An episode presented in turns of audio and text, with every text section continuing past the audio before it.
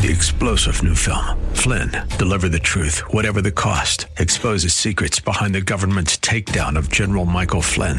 Flynn knew what the intel world had been up to. He ordered the first audit of the use of contractors. This set off alarm bells. He told the truth. He was the most dangerous person for Donald Trump to hire. They had to get rid of Flynn. Flynn, deliver the truth, whatever the cost. Available now. Watch it today. Go to salemnow.com. Salemnow.com. All right.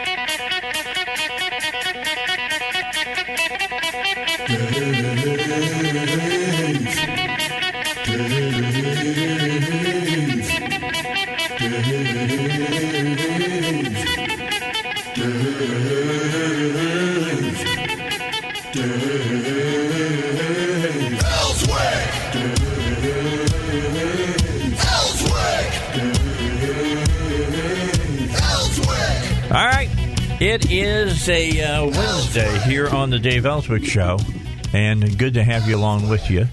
Uh, if you guys want to take off your headsets, you can. We'll just talk here in the studio because if you don't, you're going to get a two second delay in your in your head, and you're going to go crazy. But uh, at six minutes after six, let me remind you that this time last week it was two degrees. It was two degrees outside, and right now it's like fifty four. In one week, we, we went from uh, zero to 60 real quick. you Yeah, know? Uh, it was, it was wonderful for me. I loved, you know, I, I didn't even want the snow. You know, all the people who have lived in Arkansas always want to see some snow, and I don't know if they feel that way now after what happened. It was nice to have one snow. Two snows may have been too much. that may have been, uh, been what did us A in. bridge too far. I'm can always happy to see it from inside looking out. I don't want any part of it. Well, yeah. I'm well, okay to look at it. I live up on a a hill uh, that I live on the ridge that looks down on Greystone out in Cabot, and uh, I I don't make enough money to live in Greystone. I can look down on the rooftops of Greystone, so I'm I'm I'm sitting there and I'm thinking that there's that hill, and you just can't get up it when it Yeah. gets slippery. You can't get up it. I can't get up my street to get to my house when it gets slippery. And a guy came out with his four wheel. Nick came out with his four wheeler and put a, had a plow on it, and he cleaned our road off so that we could get out. And so I immediately, where did I go? I went to Walmart. Yeah. I don't know why, because there was nothing in Walmart that you could mm-hmm. buy. Uh, they still, yesterday I was over there, Heidi, they still don't have any Cokes at Walmart. That's what was missing at my Walmart. None. Hmm. And I'm wondering what's going on with that. I, They had toilet paper and Lysol. yeah, they had but all no that. Cokes. Yeah, they had they got that kind of stuff. But yeah, right. no, there was no Diet Cokes to be found. Of hmm. course, I am now not buying Diet Coke. Uh, as after I sent my my little reminder to Coca Cola that I am white and I am not uh, guilty of anything. right. Not too Check my. Facebook page. You'll see why. I've- It's got a gas gauge on it. It says empty for white guilt. All right, so you can check it out. Uh, share it with your friends because it's the truth. Yep. It is really God honest truth. All right, special day today. I'm really excited. We've got uh, uh, Jonelle Fulmer here. She is the chairwoman of the Arkansas GOP. Uh, that wasn't her voice that sounded like a male. She is not identifying as a male. She is here uh, as the chairwoman. Seth Mays is sitting here. He takes care of the communications side for the Arkansas GOP as well. I invited him to come on in and, and be part of the show today as well. Uh, the question that begs to be answered right at the very beginning Hendren, what is going on with Hendren? I, I, I mean, it makes no sense. You know, when you see somebody do something, and especially in politics, you think to yourself, what's the end game that you think mm-hmm. he has in mind? I see no end game to this. Do you see any end game to him? Well, I- I mean, the, the speculation, of course, is that he's going to run for governor. And Why? He's not going to win. You don't have a you don't have a snowball's chance. I think um, he's had that, that dream for a long time, and uh, I, I think he wants to pursue it. Uh, of course, he hasn't made an announcement yet, but I think that's where he's headed. And um, realized he didn't have a chance in the Republican primary against two women who are very conservative. No, so he finished fifth. As I've, been, as I've been saying on the air. He would finish fifth in a, that primary. So, you know, he decided, you know, not to get in the primary. And I understood that. That made sense to me. But there's nothing changes uh, if he runs as uh, you know independent. It doesn't change anything at all. See, he has a dream. What he doesn't understand, there's a difference between having a dream and having a pipe dream. all right. The one difference, though, and this may be some of his thinking, is if you jump in a party primary, your journey ends in May of next election year. Well, if, if you do what is necessary to get on the ballot as an independent, get your signatures in, then you're in that race until the end. And there may be some thinking that if national money is going to come in to this race, it's going to be after May. It's going to be towards the general election. Mm-hmm. And I think he's betting the Democrats will come out with a weak candidate, which is probably a very good bet when you look at their farm team or, or lack they thereof. have nobody and, on the bench, that's for sure. Right. And so he's thinking as the only other person, aside from whoever our nominee is, that will have some accreditation with at least a title in front of his name on the ballot is Senator Jim Hendren. He's hoping that maybe he can get, I think, siphon off some of that uh, Democratic vote. But mm-hmm. Dave, here in Arkansas, we don't have a runoff in a general election. It violates um, federal Civil Rights Act to have runoff elections like that in a general. A plurality is right. enough. So um, I, I think you're right. I don't think there's a path in the primary. I don't think there's an independent lane. Um, but I think he's committed to running. And so you go with something that at least might have a 0.5% chance. You're telling me there's a chance. You know, you go with, with something rather than what I think would be a, a pretty definitive primary for him from his standpoint, not coming through. so who's telling him this? Is it somebody he's paying a whole lot of money to and they're telling him what he wants to hear? I don't think Jim Hendren has to be told. I, I, think he is leading himself. You're right about that. Now, you're right about. I would go along with that. You were absolutely right. I think too. He's a, a, a part of a very, perhaps very minority segment of our our uh, Republicans who believe that our party is moving too far right, and he thinks that perhaps if he is the center ground, he might siphon off some votes, as he said, from the Democrats as well. Um, I think he's wrong. I mean, he may get a few, wrong. They're, but they're I think wrong. I think that Arkansas Republicans are far more conservative than he believes. I'm just looking at thinking of that, and I'm going. Have they looked at Tennessee? Have they looked at Texas? Have they looked at Oklahoma? We're not even. I mean, I don't think that we're close to being as conservative, for instance, as Texas is, or even Tennessee. Tennessee doesn't have a state income tax right. anymore. I mean, yep. that's what I'm looking at. By the way, I heard something yesterday. You guys can tell me if you heard this rumor as well that uh, there is a a segment within the uh, Republican Party in the House that's looking at a way to get rid of uh, your tax on your home. Yeah, no, I, I I've heard you've heard this. Well, something like that. I wouldn't take that as gospel that that's going to come to fruition. But I, you know, I certainly think, you know, some folks would be looking at that just to pick up on one thing, though, just to take a, a half step back. Sure. The idea that if if you are, you know, disenchanted with the direction of the party, of the party that you've been a lifelong member of, the idea that you change the direction of that party by your moving yourself yes. does not make sense to anybody. Yes. I and agree. so you, have got to. I, am a real big believer, and you take people at their word. Mm-hmm. But I can take your word and I can put it on the table, and I can say that doesn't make sense. If you don't like the direction of the party and you're and you want to change that, how do you change that as now an independent state senator as opposed to a Republican state senator? How do you change a party you're leaving? Mm-hmm. if that is uh, that's his stated goal, so mm-hmm. I think it begs the question: Well, how are you going to do that? And you know, our friends in the press, they're your friends, not mine. You know, they didn't ask didn't ask questions to that nature, to the surprise of none of us. But that's the question that I think has to be asked. Well, I don't expect Jim Hendren to get over here to the studio anytime soon. Have you invited honest. him? I'm, I will invite him over. I mean, I, he's been on my show before. Okay. Doesn't seem like he's turning down interviews at the current moment. No. It looks like he's doing every one he can. I'm sure that he would do so, and it would be an interesting interview mm-hmm. to, to, to say the least. Okay, it's a quarter after six. We'll take a break. We'll come back. We got a big announcement to make about our chairperson, chairwoman. Is it chairwoman? I say chairman. Just chairman. Okay, it's chairman. All right. As you wish. And she'll she'll uh, she's going to tell you she's she's going to be part of a very important segment of the Republican Party nationally that we want to talk about. Yes, then I want to work it into locally as well, so we we can talk about all that. I want to tell you about St. Clarity Residential Cleaning. If you want to get some deep cleaning done at your house, these are the people to use. Uh, when they say they clean your house, I, I would say, you know, I, I would have to go and steam clean the inside of my house to get the cleanliness that these folks do. Uh, they used kinds of uh, different products to kill COVID 19 and things of that nature. Uh, it's more than just mopping and running the sweeper. Let's just put it that way.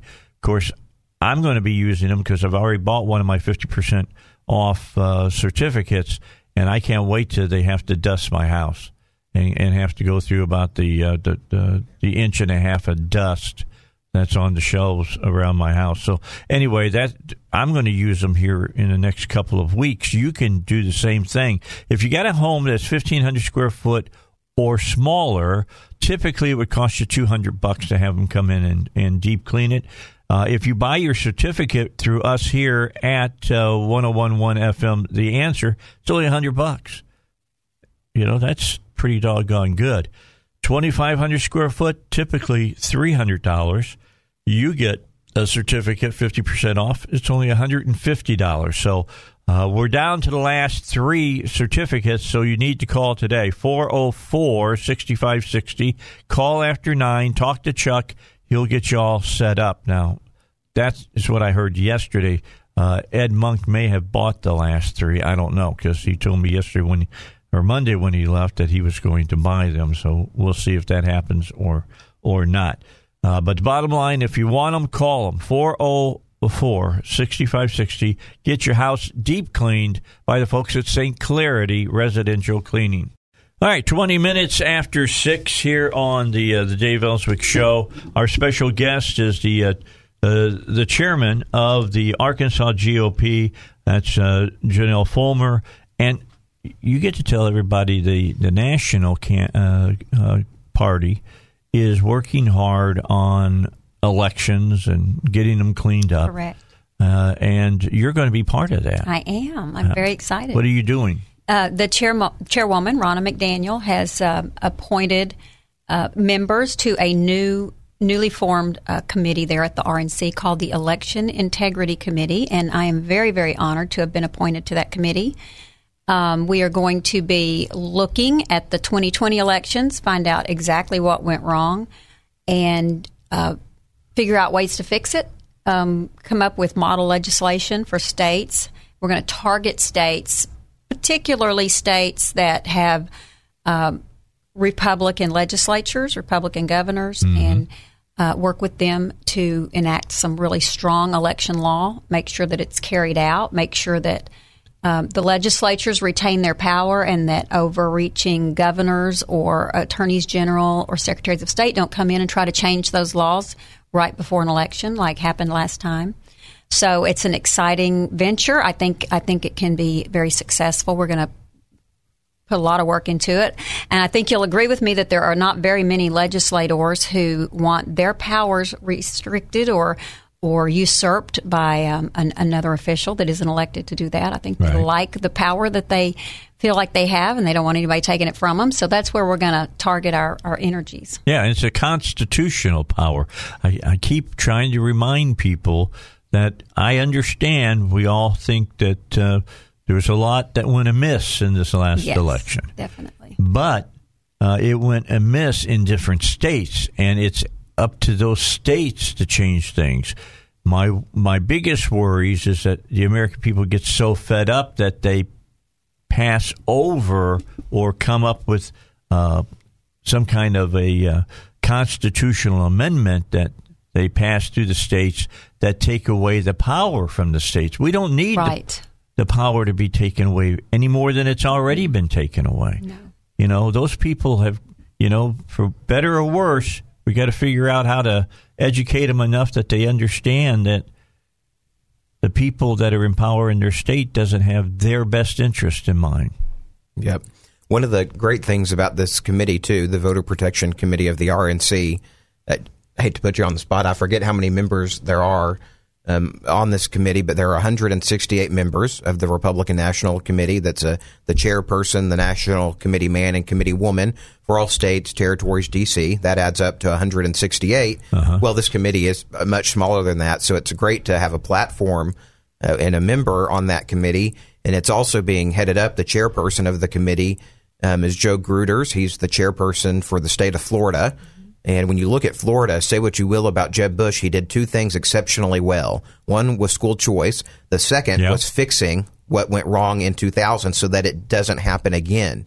And now here we are in 2020 and the first swing state always now to be pretty concise and quick on reporting is Florida. Notice they're, I mean, they're quicker than some of the other states on the East Coast. I mean, they, they have quick returns now and, and they've made substantive changes to fix their system. You would hope a state like Pennsylvania would want to be like Florida in that respect and not be laughed at in the future. And we'll see. Mm-hmm. Right. And yeah. so it's, yeah. Governor DeSantis then has added to the, the, uh, the improvements there with their voting and their election systems and did a lot of cleanup after was it 2016 mm-hmm. I think and he's done he's done remarkable work so Florida I would agree with you as a model state right now for election well they've done DeSantis has done really well. Mm-hmm. I will not be surprised to see him throw his hat into the ring to run for president, to be honest. I think that will happen. It's going to be a crowded field once again. yeah, yeah, it'll be. A, we'll go back to when when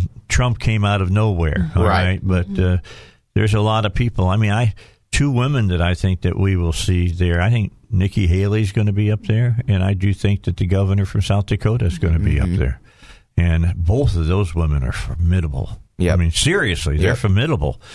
So let me ask this of you, then, uh, Chairman. Uh, what are we doing here in the state? All right, how are we attacking this problem that we ran into in Pulaski County because mm-hmm. it was a debacle. Right. And well, and as we were just saying, it is up to the legislatures to write strong election law. And so, are you working with them? I, I have not worked with them on okay. this, um, but um, as as Seth was discussing during the break, um, Mark Lowery right now has a bill. Um, Good friend of the show uh, on on voter ID that um, is is going to be a very good bill, strong election law, and I think there will be some others coming up um, that we can look at. So that's where we have to start. We have to get the, and I would you know, I'd like to see what laws are on the books already. Um, I think there are a lot of laws on our books that aren't being followed. Mm-hmm. So I think that's uh, also a good place to start. But I do know that we do have some good ones coming down the pike. Okay, what are you hearing, Seth? Well, one thing I'll say is the party doesn't have a an attorney per se, but we work closely with a lot of them. And what do you know? There's a lot of attorneys involved in politics. And AJ Kelly, who you probably know, was the uh, attorney of record for Jim Sorvillo, and probably knows yeah. a lot of these issues more intimately. I'm sure than, than others. And AJ, I know, has been very involved in that in that process and. I, in fact, called him yesterday on another election related bill that I said, Tell me if I'm reading this wrong, but here are the problems I see in it. So we've got him doing the legalese, uh, you know, interpretation of, of these measures. But certainly Mark's bill, I think, uh, right now, from the outset of this session, was the most substantive thing that I could tell you on day one needs to change, which is when we say that we have voter ID, people believe that that means what it says.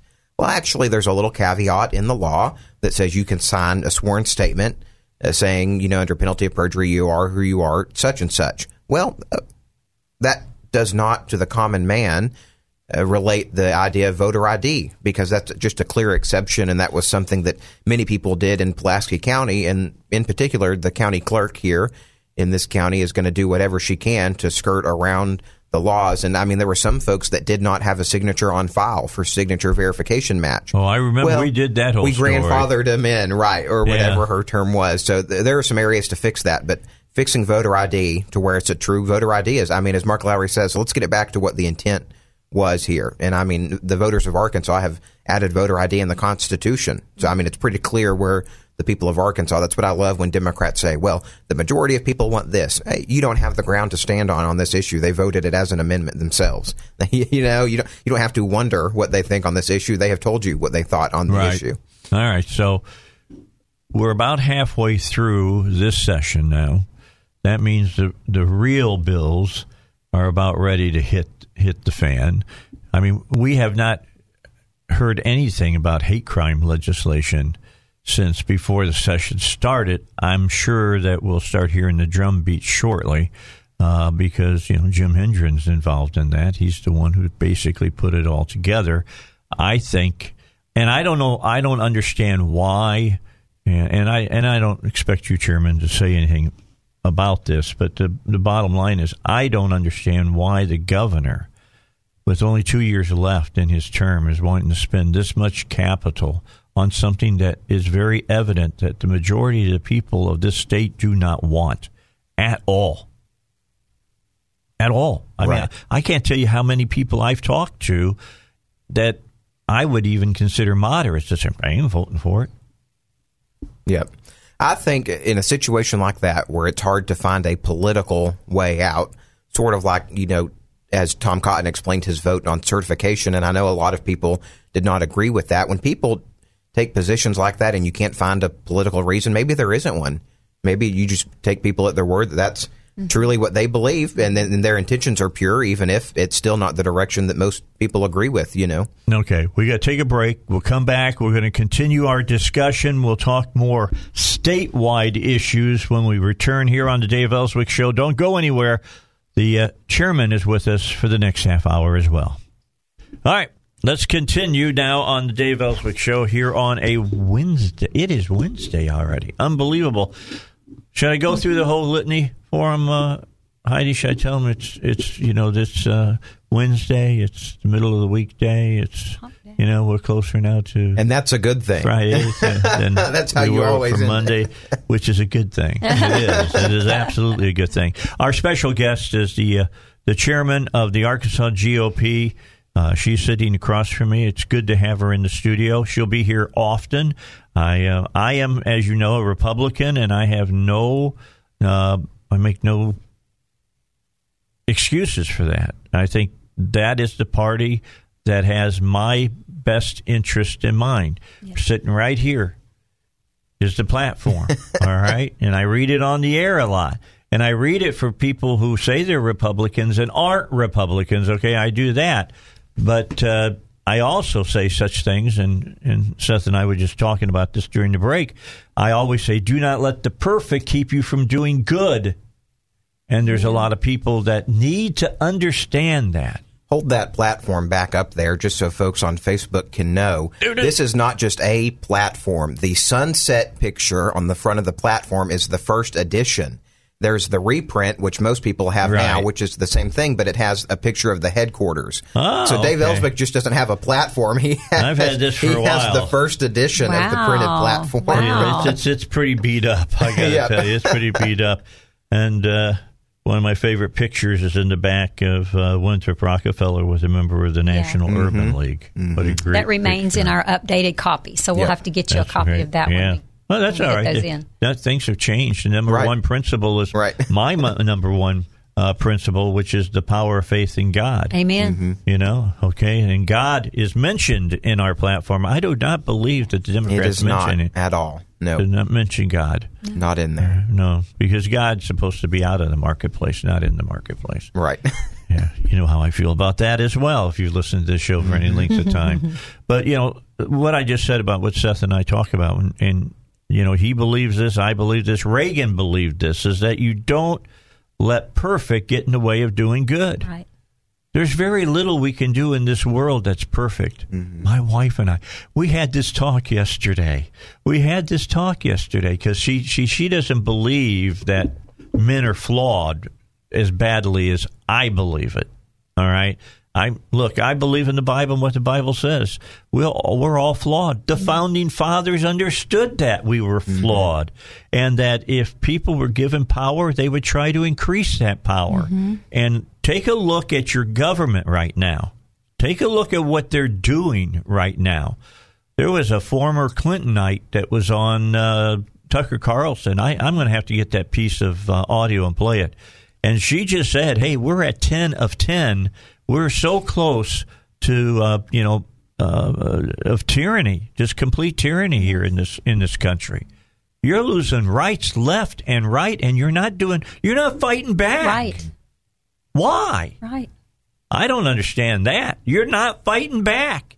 I think a lot of people say, well, how do we fight? Uh, you know, you can't trust your elections. You can in Arkansas, so fight on a state level then. You know, do that. We've done a lot to clean up the electoral process here in this state, and they're working on other things. As you just heard, they're, they're you know, Mark Lowery, uh, state rep, is, is working some legislation. I'll get Mark on and next week, and we'll talk to him about it and have him explain. Might get him on this week. I don't know. Well, and Senator Mark Johnson, another friend of yours, would be Yeah, another one that I another know great is, guy. is working on some election reform issues, and it would be great to to talk about those uh, from the Senate perspective too. Do you think, Seth, and I guess I, I could ask the, the, the chairman this question. Do you think that we will ever win the battle of special elections? Well, I, we're getting closer. We are. I think just keep plugging away at it, and, and back to what you were saying about um, of becoming a fascist state. Just creeping in a little bit at a time. You take whatever ground you can, a little bit at a time. Yeah. Eventually, you might get there, and I think that's what they've done with their with their fascism. It just Well, a little bit do. at a time. They sneak Hey, in. we got this money here. You want the money? You want the money? And then the people take the money, but they don't understand. You get like, let's say for your whole budget, and, and I look at this as, as far as schooling goes, it's like uh, 8 to 10% of a whole school budget, but it's 90% of the rules. yeah, That's Why right. can't you? Why can't you pray in school and all those other things that we talk about all the time? It's because we take the government Mm-hmm. That's right. money. That's right. Quit being, you know, sitting at the tit of the of the hog and, and you know, or the sow, not the hog, but the sow, and uh, maybe uh, find out we could break away from that. But boy, I bet you what that ever came up into a bill. Oh, the lamenting, mm-hmm. sackcloth and ashes. They'd be throwing it over their heads at the. well, you're right. The, I mean, that's where you know the rubber really meets the road, though, is on the local issues like that school boards, and I think that's the mm-hmm. strategy of the Democratic Party, who, as we said earlier, just doesn't have a farm team mm-hmm. in this state of really any size. Is they they their plan is to run folks. I mean, they have a, a organization called Run for Something. Which I just laugh every time I read it. What an uninspiring name for an organization. Run for just something. run for it, please, please. We're begging you, you know. But that's the goal is is to get a candidate in every race, and somebody's going to get through. I mean, the state Democratic Party was celebrating a local uh, uh, city council win in Northwest Arkansas, largely because they didn't have another victory in the state of which to celebrate. Um, but that hey, that is a person that is now through. And now, if she wanted to run for state representative, she would have a title mm-hmm. next to her name, some street cred with a mm-hmm. voter who may not little bit of really read up and just get there. And ah, mm-hmm. yeah, I, I think I know her. You know, because now she she has run for something and broken through, and that's the goal is just to stick people for races. Well, we, we talked about this with the chairman when she was here the first time, and that was uh, grassroots Mm-hmm. efforts here in the state, which I think is where the main battle is now. Yes. Here's what everybody's got to get out of their minds you're not voting for your neighbor when you're voting for school Right. board. Not anymore. What does your neighbor believe? I mean, seriously, what do they believe? What do they want to do? Do they think that it's okay for a, a boy to to uh, be in athletics with girls and things of that nature? Well, then you don't. I'm sorry, they may be a good neighbor, but that doesn't mean they're going to be a good legislator. Yep.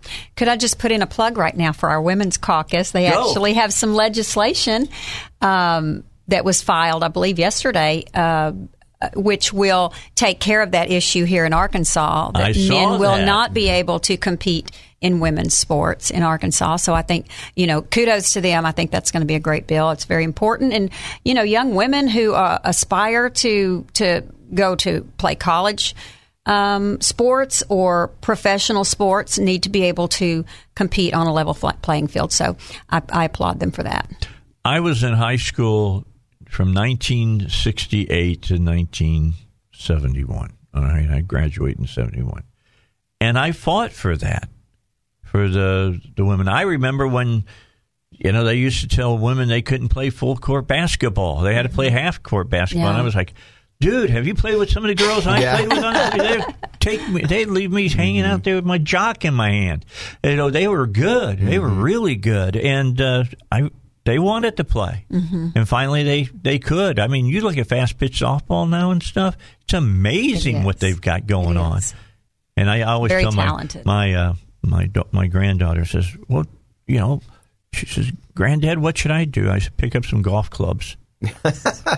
Learn how to play golf well. They're Mm-hmm. looking, they're begging for women to play, you know, golf. So, you know, so you know, do that. Mm-hmm. Seriously, you get yourself a, a really fine scholarship. But that's all going to go away if we allow this Yes, craziness Yes.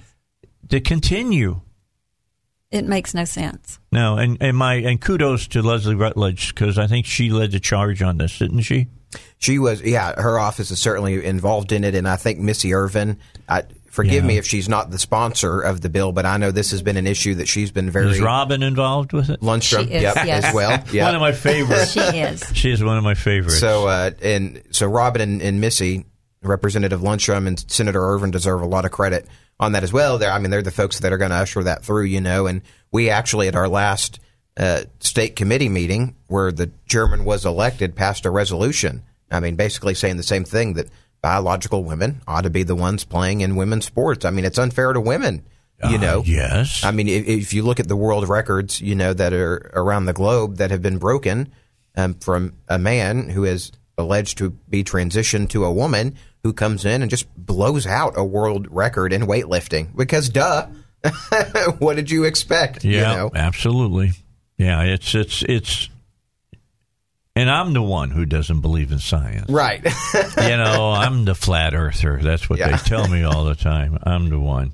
Uh, hold on now. I just got a text. Somebody's correcting me about something, so I got to look, see what it is. Imagine that. It's like at the end of the nightly news, we're just going to roll some corrections on the screen here for everybody at home just to keep Back up. that up. Slow your roll. Okay, I'm, I'm hearing uh, Ken Yang says Representative Barker is the House sponsor. Okay, Sonia Barker down from El Dorado. That is, that's who the.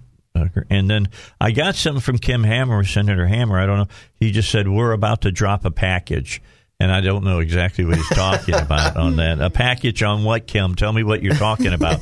you know, you say that, and I watch too much Narcos. I think that's probably I watch Narcos so- on election reform bills. I think I know some folks Oh, that met okay. to discuss that, and and Senator Hammer was uh, very involved in getting folks in the room. Some of the folks we've been mentioning Okay. here um, for uh, some of those things. It's just Lowery's bill on voter ID is sort of the first one through the gate thus Okay, far. well, good. I, did- I need to get uh, Senator Hammer on the show and let him talk about what it is that they're working on. Is he familiar with radio? Uh, yeah, a little bit. yeah. A little bit. I. It's so funny. I, that's n- story for another time. but uh, yeah, his show on Saturdays is very, very good. Yep. Yep. It's very, very good. He should be proud of it, and I'm sure he is. All right, we'll take our final break, then we'll be back. We'll have another 10 minutes. Uh, I want to talk about uh, more about uh, how many women now are part of the Republican caucuses uh, over at the, the state uh, capitol. That's something to talk about as well. Two of my favorite women, Robin Lundstrom and Julie Mayberry. Haven't heard much from Julie this session. I'm wondering if she's waiting. She loads up her guns pretty heavy. I'm just telling you. See what uh, what she might have, because uh, you know I the governor got his tax increase through, but I still think that we need to go back and revisit how we uh, pay for roads here in, in the state of Arkansas and how we go about deciding where roads go. And that in itself is probably a whole show. I could bring Tim Griffin in and we could do a whole show just on that. All right, 13 minutes before uh, 7 here on the Dave Elswick Show. Don't forget about Dustin Turner. He is the realtor you should be using. I've been telling you all week about uh, how he'll make a, uh, you know, give you money, cash money on the on the barrelhead uh, for your home. But if you still want to do the open house and the showing of your home and all of that, he's the person to talk to because he has a whole crew that deals with that uh, that that whole uh, object. Uh, you know, third time's a charm for some people. Toby and Sarah were selling their home uh, with Dustin Turner. They'd listed their Sherwood home with two prominent agents, no success. They heard about Dustin. They called him. Dustin shared his proven marketing plan and told them what they needed to do to attract buyers and listening to his advice uh, paid off.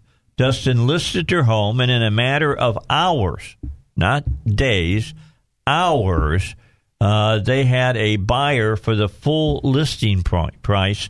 And uh, so, you know, we talk about Toby, we talk about Sarah right now, but we could be talking about you tomorrow. You know, I've been telling you, uh, the Elswick household is not on sale right now, but it's going to be probably either by the end of this year or into next year because I don't need as much footage anymore. All the kids are gone. So I, I, can use a smaller place.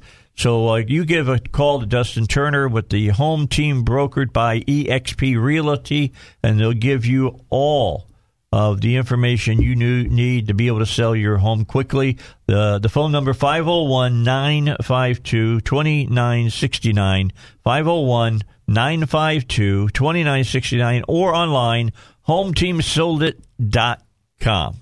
All right, let's get into our last last segment here on the uh, the Dave Elswick Show for a, a, Wednesday for the six o'clock hour. Next hour, don't forget Congressman Hill will be on from seven oh five seven thirty.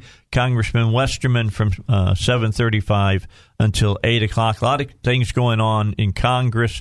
Of course, uh, Biden trying to get his one point nine trillion uh, dollar um, COVID 19 bill through, which has a whole lot of stuff in it that is not even close to being COVID 19 related. Uh, like a $15 minimum wage and a lot of other. I still don't think that's going to pass, but I think when it gets to the reconciliation uh, committee, it will not live. It will die there. I I got my fingers crossed. All did, right. Did you least. see that even Bernie has come out and said that this is not the right time to enact a fifteen dollar an hour minimum wage because of the pandemic. Well, how about that? that? Can you believe it? Even a broken clock strikes right twice a day. Anyway, yeah, Bernie's saying he's uh, he's way out there. All right, so where where are we now here as far as the state? What are some of the things that we should be watching for? I mean, we are getting ready to um, reset up all of the, the voting districts and everything here in, in the area. Uh, Senator Rapert thought we should have a special session to do that. Mm-hmm. I think I kind of agree with that. We want to get this absolutely right. It's mm-hmm. the first time we've ever done it mm-hmm. as a party. And we also have to wait for the census numbers to come in. And so September, September, now. October, probably we oh will. Oh my god! Well, and that's when you get the numbers. Then right. you have to apply the numbers. That's okay? right. And yeah, that's, and that's then when you can really draw the line. Exactly. So, yeah, I think uh, we're, I think it's you know I don't even know it's a, the biggest secret. I think it's pretty out there now that I mean we're not going to hold this session all the way through October. You know we're going to have to come back later in the year for a special on this issue, and and that's really one of the things to pick up on. We'd mentioned problems you know, with elections, when we look at the Servillo case, which is the best example of problems here in this state, there are many issues. One of them, though, Dave, was a mapping error. And in one of the streets on the border of Servillo's district, a portion of that street got the wrong ballot, and they voted in Mark Lowery's North Little Rock Maumelle district. Really? A couple of, I think it was seven people were affected by that. And that's the biggest thing that we need to be on watch. And I'm telling you about it now, which lets you know we already know to be looking right. for this or mapping errors like that. Because every, everybody, or let me rephrase it this way every office, not our junior senator's office, is going to be on the ballot. You know, this is that one election where every state right. senator is up. Yeah, you know, every, we, everybody but Cotton. Right. And we changed, of course, the terms for county officials right. for four years. And we're hitting that stride again this next election. So every every office is going to be on the ballot or has the chance to be should it be contested. And in these districts are going to be, you know, anew the county districts drawn by, you know, the commissioners, the state legislative districts, which are drawn by the Board of Apportionment, the governor, Secretary of State, Attorney General, and um, then the federal congressional districts, which will be drawn by the legislature, which is why we're going to need to come back for a special session once we get those census numbers, whenever we do get them. I wonder they're finding census numbers after the bell. You know, it's kind of where where are we finding these? Why is it taking so long? Did we not know 2020 was coming up? it begs what, the question. What and I don't know if you have anything to say about this chairman uh, or not, and that's about the number of illegals that can be counted into the census dealing with, you know, these districts being redrawn and stuff. That's a dangerous precedent that we're talking I would about. agree. I would agree, but uh, I think they they're counting them, right? Yeah, so that's what I hear. that's um, Well, it really throws off the balance of being properly represented. For instance, if I'm in a South Texas congressional district, and for the purposes of apportionment, we have included folks who are actually not American citizens in in the census number. It then actually means that the voting population is less in that district than it is in any other district. And suddenly folks are kingmakers because it doesn't take but just a handful of votes to get elected. We have a a district in northwest Arkansas that was Republican held, now held by a Democrat, and it's one of those districts that voter turnout is just so low. Because if there is a district that folks have moved out of in northwest Arkansas, that just by happenstance is the one, and so it's a lower percentage of participation than other districts. Is that the Fayetteville That would, finger? no, that would be the Megan Godfrey district, Yes, which okay. we lost. So All right. people love the Fayetteville finger. I don't do. think I- I- don't think it's going to live on. I think it's gone now. I'm hoping. I'm hoping that that is the case. If Governor Beebe was, that was the biggest bunch of crap I ever seen between him and Mm-hmm. but they weren't partisan. We're the partisans. Oh, That's know of right. that. course That's right. partisan. That's right. And that's why now. That's why now, of course, they want um, um, a commission to start um, redrawing these lines Yeah, instead because of our they've cheated for 130 exactly odd years. exactly. But We've Dave- never even had an opportunity to gerrymander. It's an but independent commission, That's the problem. It's an independent commission. Yeah, we've we've talked about that on this show too. But yeah, it's it's it's interesting that now you know there's been so much partisanship, and nobody stops to think, well, who had the partisanship? Because Right. Right. Republicans have never done this before. Never done. It's all been the Democrats. exactly. So they're it's a pot saying they're black. You know what I'm saying? I mean, I don't know if I can say that anymore. I mean, the, the pot calling You can't work for white. Coca-Cola. I don't know. You Yeah, can't go work know. for Coca-Cola, I can't. I gotta I gotta come into consideration with my whiteness here. Anyway, bottom line, it's great to have chairwoman. No, I'm going to say woman this time. Uh, chairwoman. I, I've I've already been politically corrected enough on that that I I say it. But uh, it's good to have you here. And, uh, Ms. Fulmer, thank you very much for coming in. And I'll work with Seth here because he's the guy I got to work with. And although I like him a lot, he's been part of my show for many, how many years now? Ten years? No, no, it hasn't been that long. Not I, that first long time I was on with you was CPAC in Feb, in February of 2017, about a month after Donald Oh, Trump's really? inauguration. That's So what it's that only- much. yeah. Okay. Well, I got to get out of here. It just Get ready seemed a lot for the longer. Right. congressman. They're up next. We'll have you back in. We'll try to work this out on a monthly basis if possible.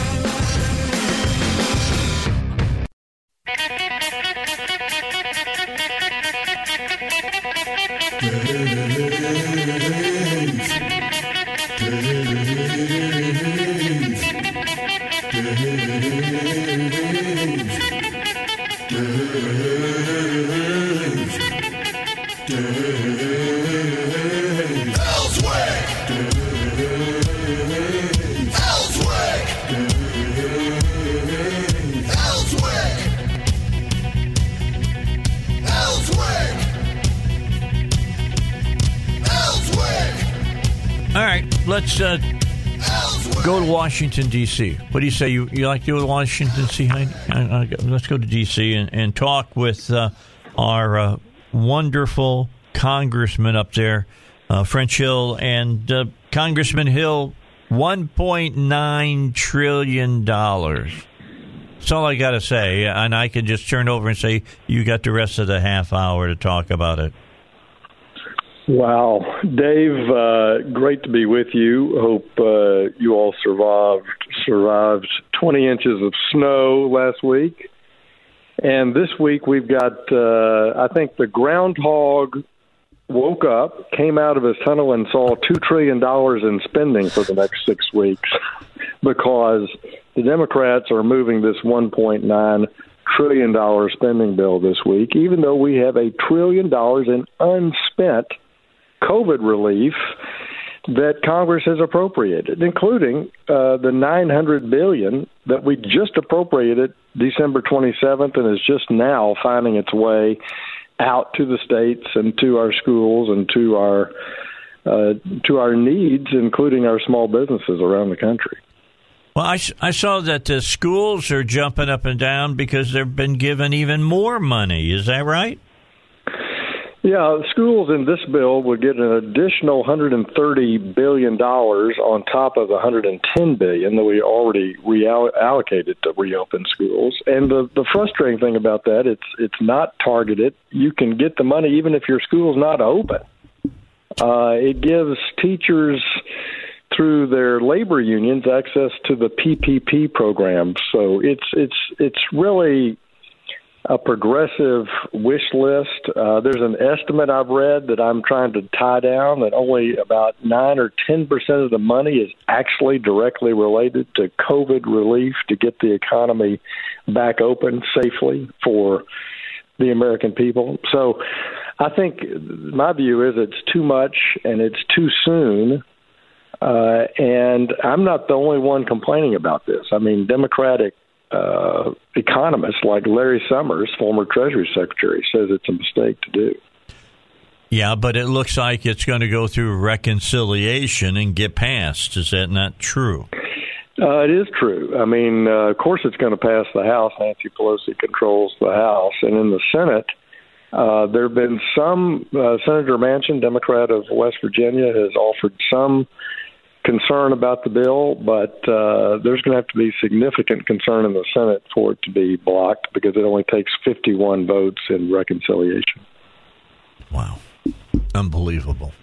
Do you think the $15 minimum wage has any chance? Bernie Sanders has even said now that maybe that's a far reach. I think it would be hard to qualify under the Senate's budget reconciliation rules. And my view on this is look, labor markets are local. We deal with uh, minimum wages at the state level. Arkansas just voted to actually increase their minimum wage over a number of years. I think it uh, is now $11 on January 1st.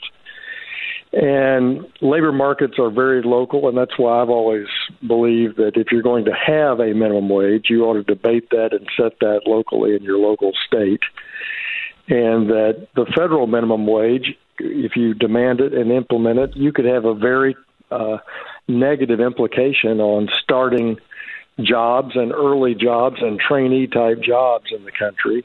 Youth unemployment's already 11% right now uh, in contrast to the fact that the state unemployment rate in Arkansas is four. So I think it would hurt in unemployment, and the Congressional Budget Office says over well well over a million jobs would be lost if you if you increased it the way they propose.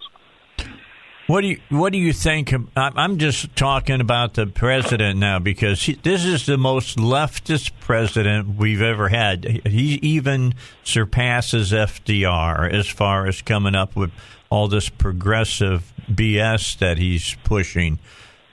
The whole thing about gun rights, there are millions of Americans who, if he can get his way, are going to suddenly become criminals. I'm sure you're aware of that.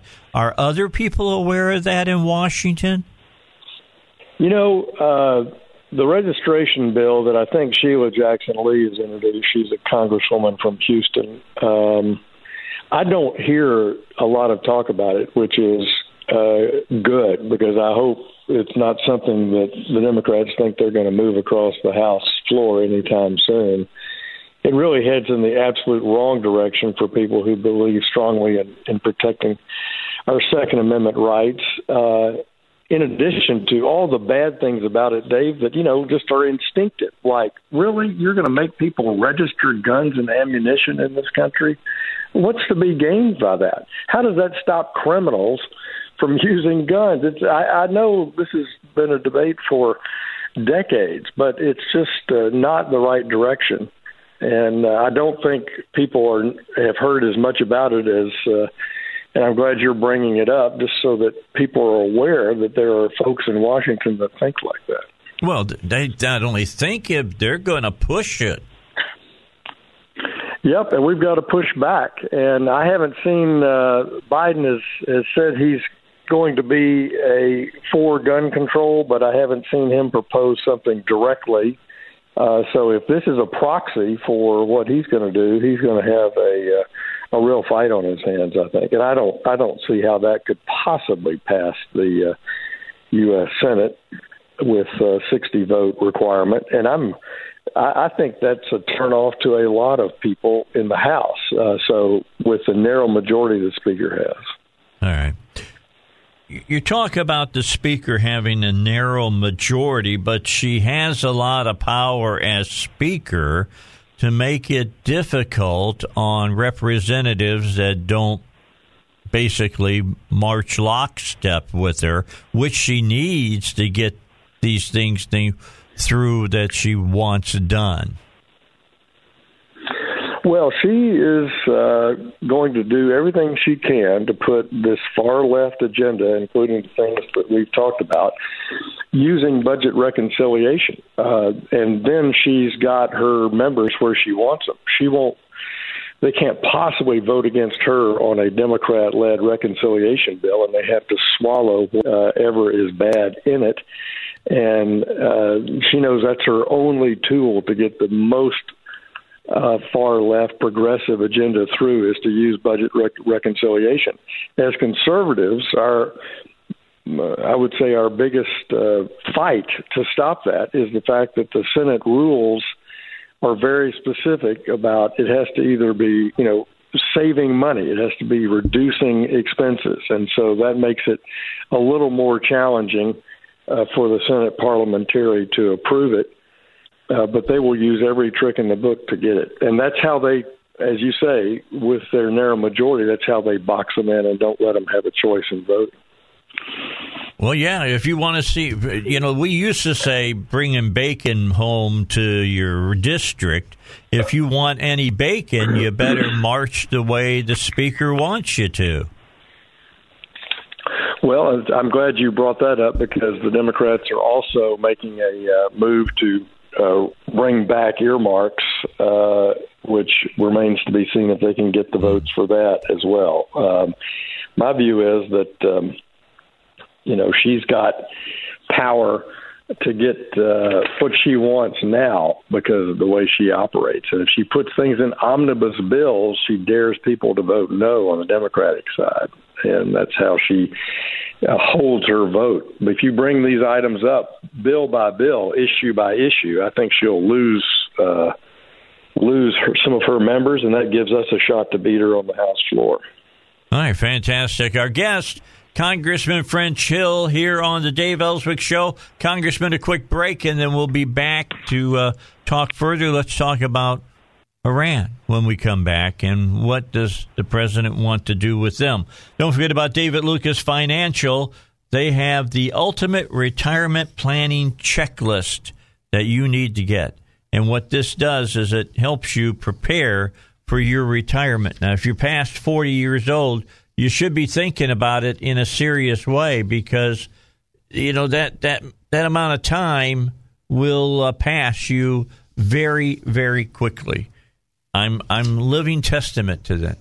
I turned 68 just uh, last week, and I can tell you that was a stunner to me. I couldn't believe that I was 68 years old, but I am. And you're going to be there as well one day.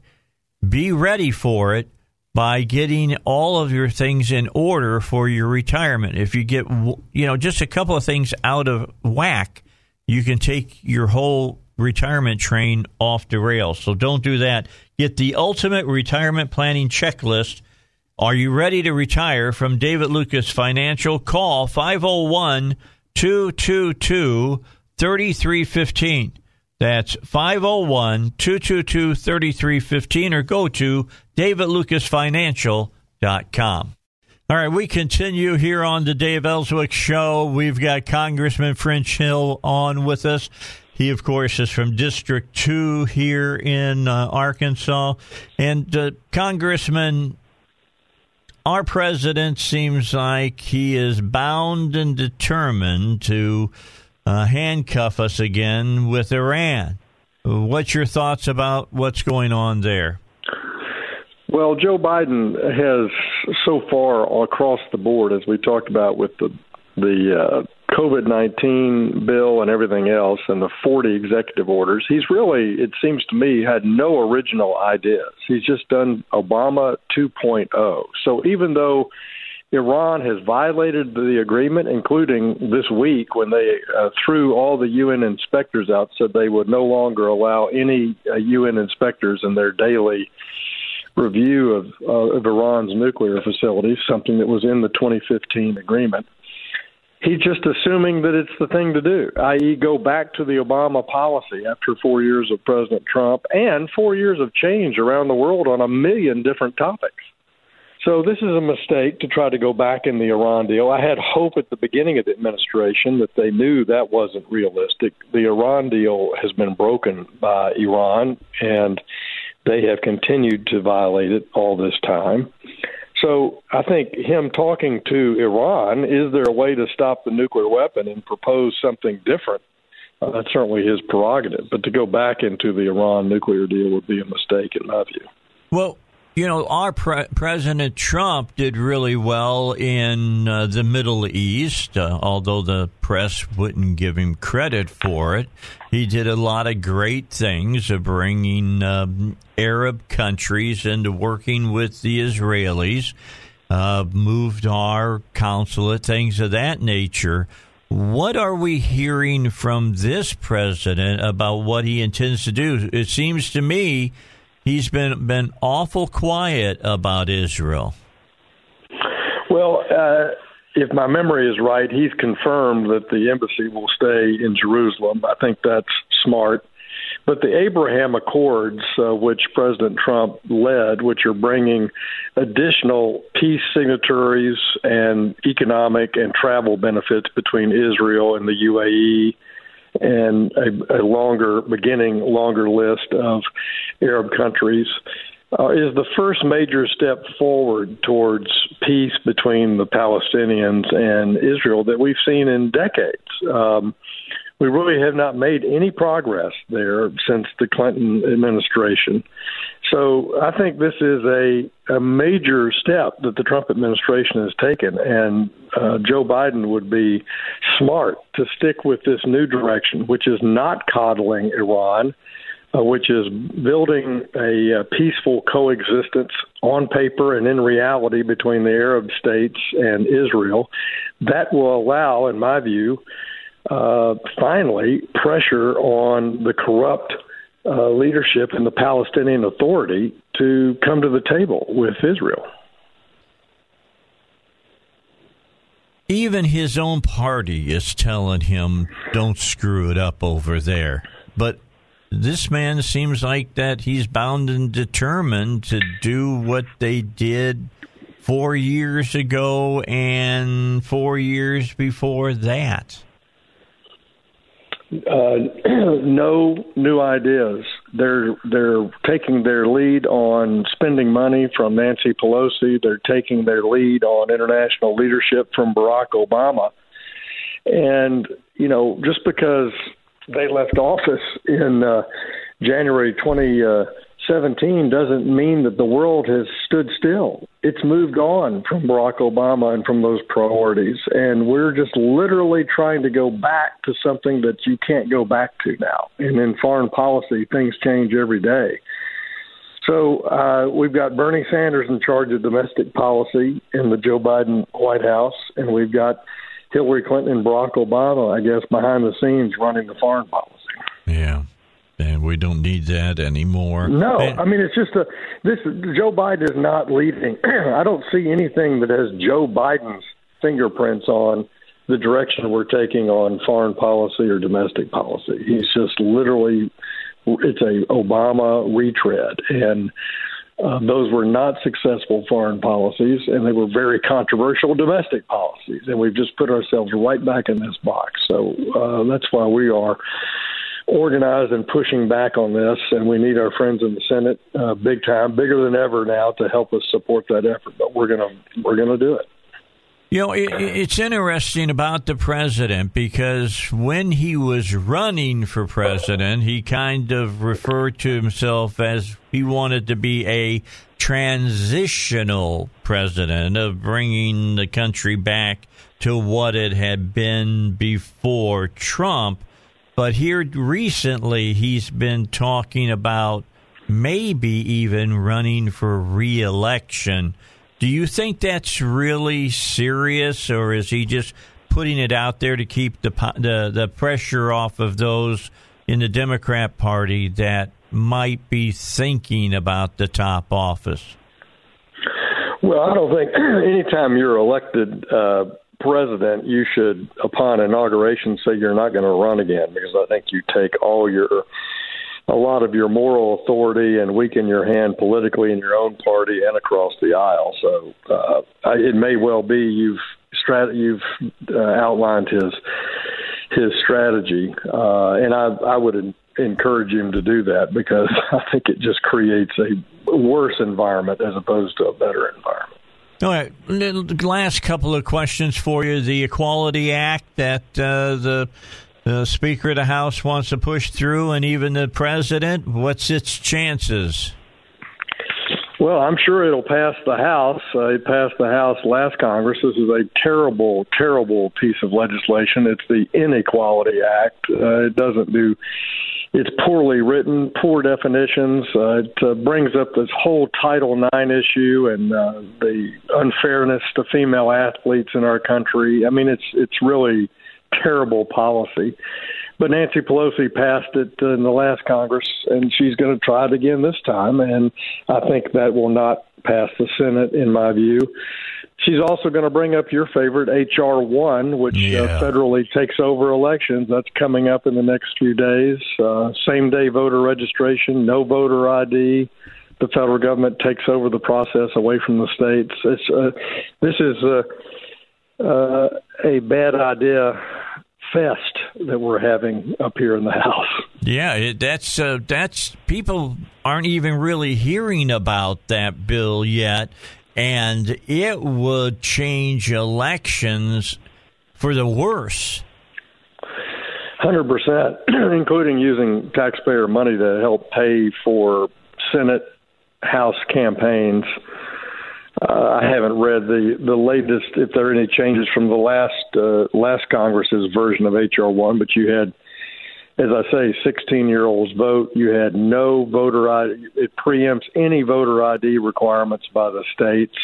You had same day voter registration. It facilitated. Um, ballot harvesting, which is uh, the ability to help a group of people vote that's not a relative, not a caregiver uh, it's really bad. And if you dislike the 2020 election procedures and the pandemic in some of our states, then this bill is for you uh, because it's just filled with bad ideas that'll make our elections, in my view, uh, less secure.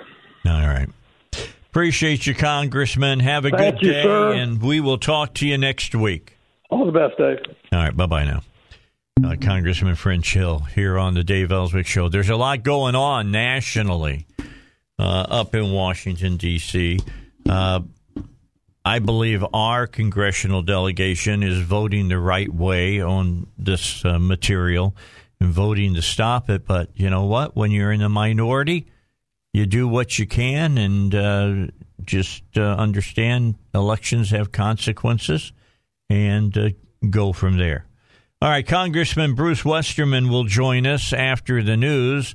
I also have a piece of audio I want to play for you from Tucker Carlson uh, from a uh, a Clintonite, uh, a person in the Clinton administration who says uh, this whole pandemic thing uh, is leading us to totalitarian government. Well, that's right.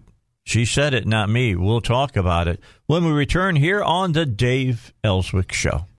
We continue here on the Dave Elswick Show, waiting for our call from Congressman Bruce Westerman. We'll talk to him in a moment. Before we get to him, I got a piece of audio for you as well.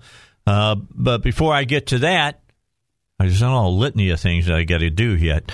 Uh, PI Roofing wants you to know that they're ready to come and, and service you now. The weather is a lot nicer now.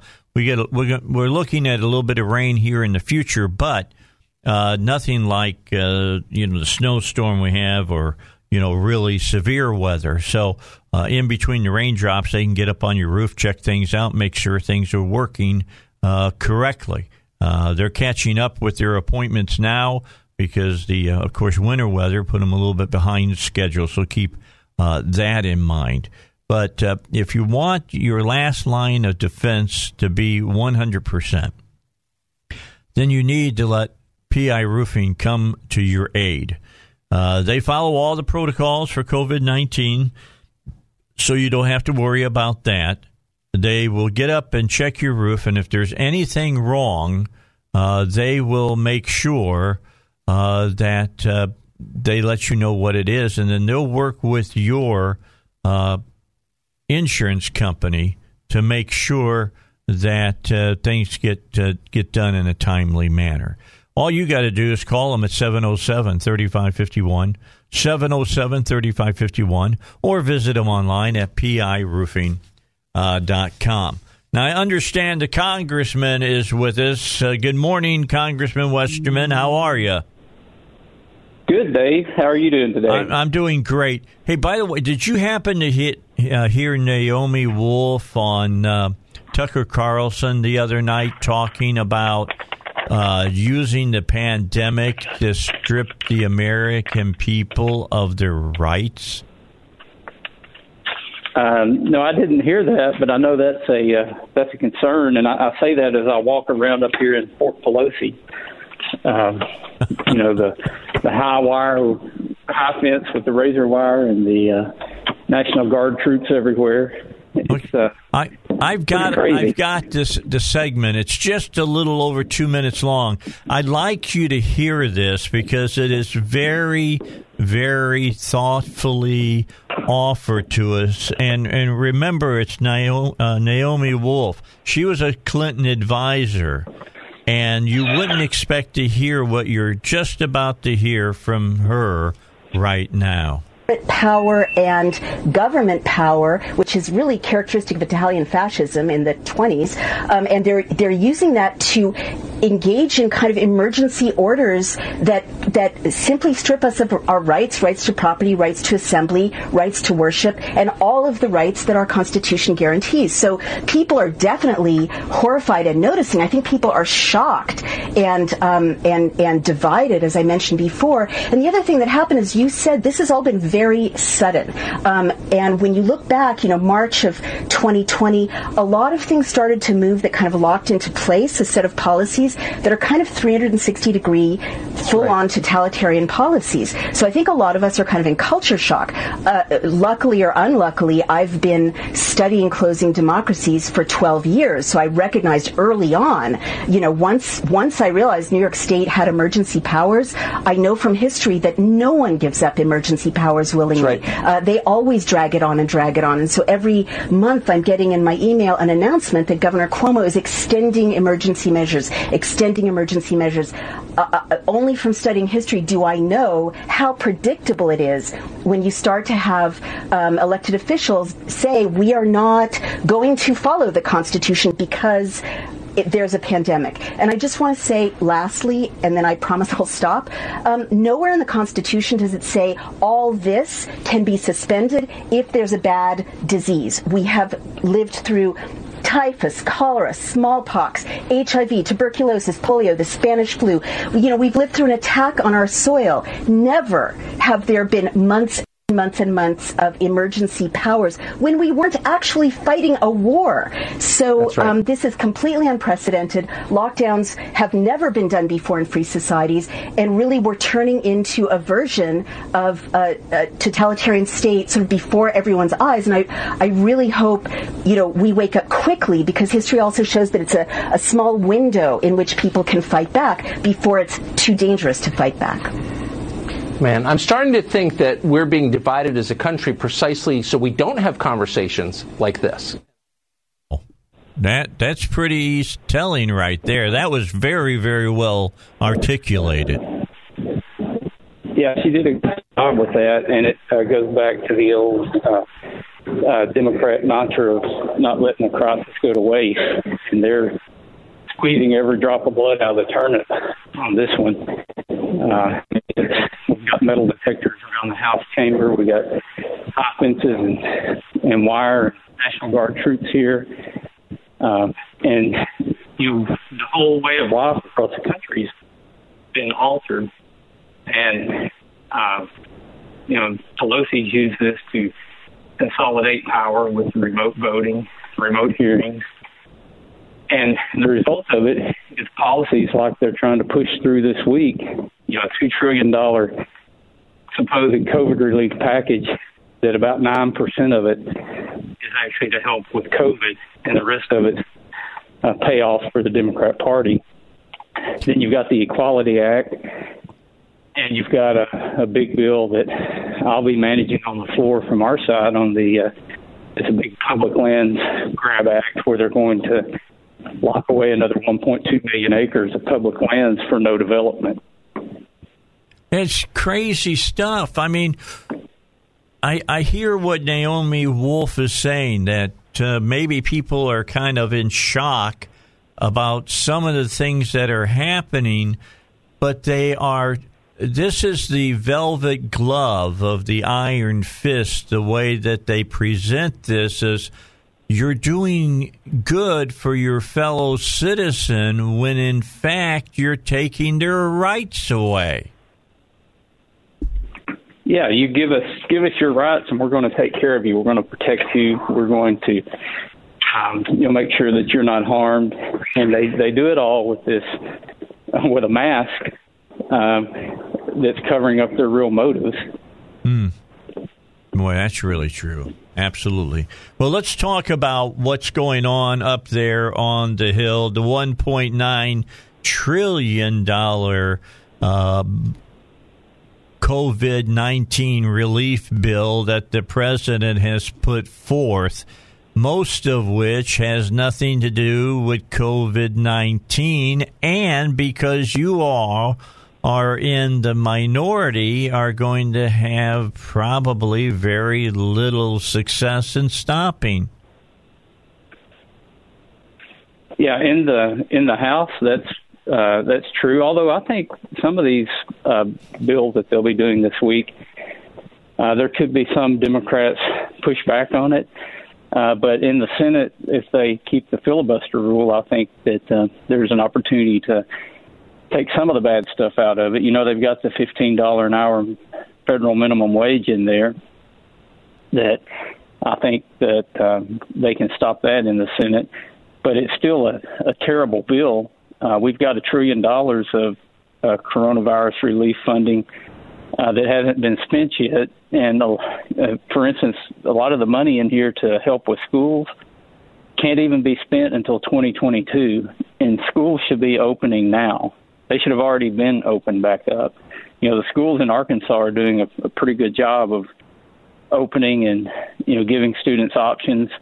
But uh, across the country, that's a different story. You know, right here around D.C., uh, I've got staff members who live in Maryland whose kids haven't been in school since last March. Wow. Holy cow. How do they feel about that? Well, they uh, my staff members don't like it, but I don't think they represent the. Uh, actually, I think I think Democrats and Republicans alike uh, see a problem with with schools, but again, this is about the the big people in schools and not the the little people, not the students. It's about teachers unions in Chicago and uh, you know other places across the the country that are critical to Democrats' reelection and this is political payoff for them. Is what it is. It really has nothing to do with uh, educating our kids and getting them back in school and keeping them safe. Congressman, are you hearing anything from the other side, from the left, that they want to see more control over homeschooling and charter schools? Oh yeah, that's a threat to the uh, uh, to the public insti- public education institution. Um, again, where you've got these powerful unions, uh, they don't want competition. They don't want uh, private schools or home schools or anything that's going to um, uh, force them to improve their standards. And again, I preface this by saying we've got it a lot better in Arkansas than than most people realize. And there's you know there's problems with public education everywhere, but um, you know I think we've got uh, we don't have a strong teachers union in Arkansas, and we've got teachers who are there wanting to do what's best for the kids and administrators as a whole. Uh, but um, it's not that same story in other parts of the country, and they want the big federal federal bailouts. Yeah, take a look at Chicago. It's a perfect example in New York of how powerful the unions for education are. Uh, with that said, and, you know, and, Pelosi and, wants. Go ahead. In, this bill, Pelosi's got uh, a new subway out to um, Silicon Valley. You know, that's um, that's one of the the highlights of of things that are in the bill that have nothing to do with COVID. Uh, I've asked my staff to go through and develop a list of the the top ten worst uh, provisions in the uh, the Democrats uh, the Biden bailout bill is what we're calling it. and then I'm gonna we're gonna try to put that online and let people select the top five. But I think it'll make eyes roll when you really dig into it and see what's in the bill. So you're gonna be like William Proxmire, huh? You're gonna call the golden turkeys for sure. yeah, yeah. Um, but and you know that's that bill's taking all the oxygen out of the room. But you've also got this Equality Act where they want to mm-hmm. put uh, males on female sports teams, and um, you know just horrible stuff with that. And uh, a bill that the Natural Resources Committee um, didn't even get a chance to mark up that they're going to put on the floor that is another federal land grab where they're going to lock up uh, millions of acres of of resources um, and you know put an invisible fence around it and not let people recreate on it and not let people uh, develop uh, minerals off of it. There's uh, one of these is a mineral withdrawal out in Arizona that if you listen to the Democrats, you would think there was a uh, a mining company working on the wall of the Grand Canyon. Uh, but you know the closest point of this mineral withdrawal is about six miles uh, from the boundary of the Grand Canyon, which is protected by the national park out there, obviously. Uh, but it's where the largest deposits of uranium are in the country about 323 million pounds of uranium, they believe, is in this uh, formation. Um, but uh, you know the Democrats don't want us mining it. And, and last year, or in 2019 data, the U.S. produced one half of one percent of the uranium that we use. Uh, so uh, you can probably guess where the where the bulk of it's coming from. It's coming from Russia, Kazakhstan, Uzbekistan, and from Namibia uh, in mines that are operated by the Chinese. Uh, we used to get uh, uranium from Canada and Australia, but the, that uranium source is uh, going down as a percentage of what we, we get uh, because you've got these state run countries that are uh, dominating the world markets on critical minerals. So you can't even, um, you know, they want to talk about a green economy, but the, the things you need to build batteries and um, uh, electronic components. And, you know, if you want a real green economy, you need nuclear power, the uranium to get that. We can't mine it from, from our lands here. So that's the other kind of stuff that they're doing while everybody's focused on this $2 trillion bailout bill. Uh, this will kill rural jobs and, and, uh, you know, move our, our jobs in manufacturing overseas to, uh, to China and, and places where they have no environmental regulations on how they extract these minerals. All right. Let's take a break. I got to get one final break in. When we come back, let's talk about the Equality Act. Let's talk about H.R. 1. That's a very serious bill that's hanging out there. And you're right. Everybody's paying t- attention to this uh, $1.9 trillion bill, which is understandable, but there's a lot more on the playing field. Our uh, guest, Congressman uh, Bruce Westerman, will continue with him when we return on the Dave Elswick Show. All right, let's finish up our conversation with Congressman Bruce Westerman from District 4 here in uh, Arkansas. And, Congressman, you referenced it uh, in the last segment, and that's the Equality Act. Your thoughts on this? Uh, it's another uh, far left uh, political payoff. It's, uh, you know, it's all the LGBTQ stuff and trying to make that mainstream society. Uh, the the worst part of that is, you know, literally, uh, I think males playing female sports, and I think it's going to be uh, very de- detrimental to uh, progress that has been made for uh, equality for women. I think it's going to do just the opposite. And I had a you know a young lady that works in my office. She was just shaking her head yesterday. She said, "I don't see how and she's not a feminist, but she said, I don't see anybody that claims to be a feminist could think that uh, this is a good bill. Uh, yet there's a lot of people um, who have worked for women's rights in the past that are behind this crazy uh, so-called the Equality Act uh, that the left is pushing. Well, yeah, and, and you know. I, I, don't know if you heard yesterday, uh, the uh, AG came out along with the Women's uh, Republican Caucus, and they're looking to pass uh, legislation here in Arkansas that keeps boys from, uh, you know, competing against girls. But how does that work if the federal government says, no, we know better? And we're going to allow it. It, it. I guess this ends up in the courts, correct? Yeah, it, it ends up in the courts, and if if the courts do what they're supposed to do, is they'll follow federal law, which is not good for uh, those of us who don't think boys should be competing in in girl sports. But uh, uh, hopefully, this is another one that the Senate can can stop.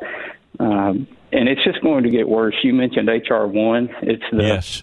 Um, the, it was HR one in the last Congress. It's the Democrats' plan to federalize elections, and they want to take California voting laws and make that the standard for the rest of the country. I think that's going to be coming up next week. I've actually got a a bill that I'm going to file up here, uh, hopefully by the end of this week, called the the Voter ID Act, um, which uh, it doesn't federalize elections, but it uh, makes some amendments to the Help Americans Vote Act that was passed in 2002 that um, sets guidelines for states to uh, implement their own voter ID program and also to implement an auditing process uh, with to uh, post the results of the audit uh, within 30 days of the election so that uh, people can see, um, you know, the transparency and the integrity in the elections in their states. And, um, you know, I think the states have to do a lot of work to um, get their laws in good order so that um, people have confidence in the polls and confidence in the elections. And that's, um, you know, after talking to a lot of people, the one thing that I've heard from people that would they say would give them more confidence in the election process is to have some kind of uh, voter ID program. Mm-hmm. But I think the states need to um, to develop those programs. The Constitution says that states are to carry out federal elections. Um, but I think the federal government can insist that the states have integrity in their elections as well. so, uh, you, you, know, I was in the state legislature when we passed the the photo ID law in Arkansas, right and we had to override the, the veto of the Democrat governor at the time to do that. Were Were you disappointed that the Supreme Court didn't take up uh, the president's case against Pennsylvania? I, I just saw the headline on that. I don't really know the the details of it, um, but again, that's for the legislature in Pennsylvania to work out. Um, okay. Um, they've got to ensure that there's integrity and that um, people from the executive branch aren't going back to what you were talking about at first, using these emergency powers to change voting laws. Um, and we have a majority of Republican held legislatures across the country. And in some of these states where the biggest questions were, um, they've got Republican legislatures. So I hope they really uh, crack down on the administrative sides of their governments during this this session. Well, Congressman, I appreciate your time. Good luck trying to keep up with everything that Nancy Pelosi's throwing at you. We'll talk to you again next Wednesday. Thank you, Dave. Have a good one. Have a great one. All right, Congressman Bruce Westerman here on the Dave Elswick Show. Tomorrow's the Thursday. J.R. Davis in the first hour. I don't know if we'll hear from Seth. Yeah, he told me today he didn't know if he, uh, he might sleep in. And then uh, we've got uh, Joe and Duck. They're going to join with us in the 7 o'clock hour. It's all coming your way. If you missed any of today, go to 1011FMTheAnswer.com and re listen to both of these hours. Talk to you tomorrow, 6 a.m.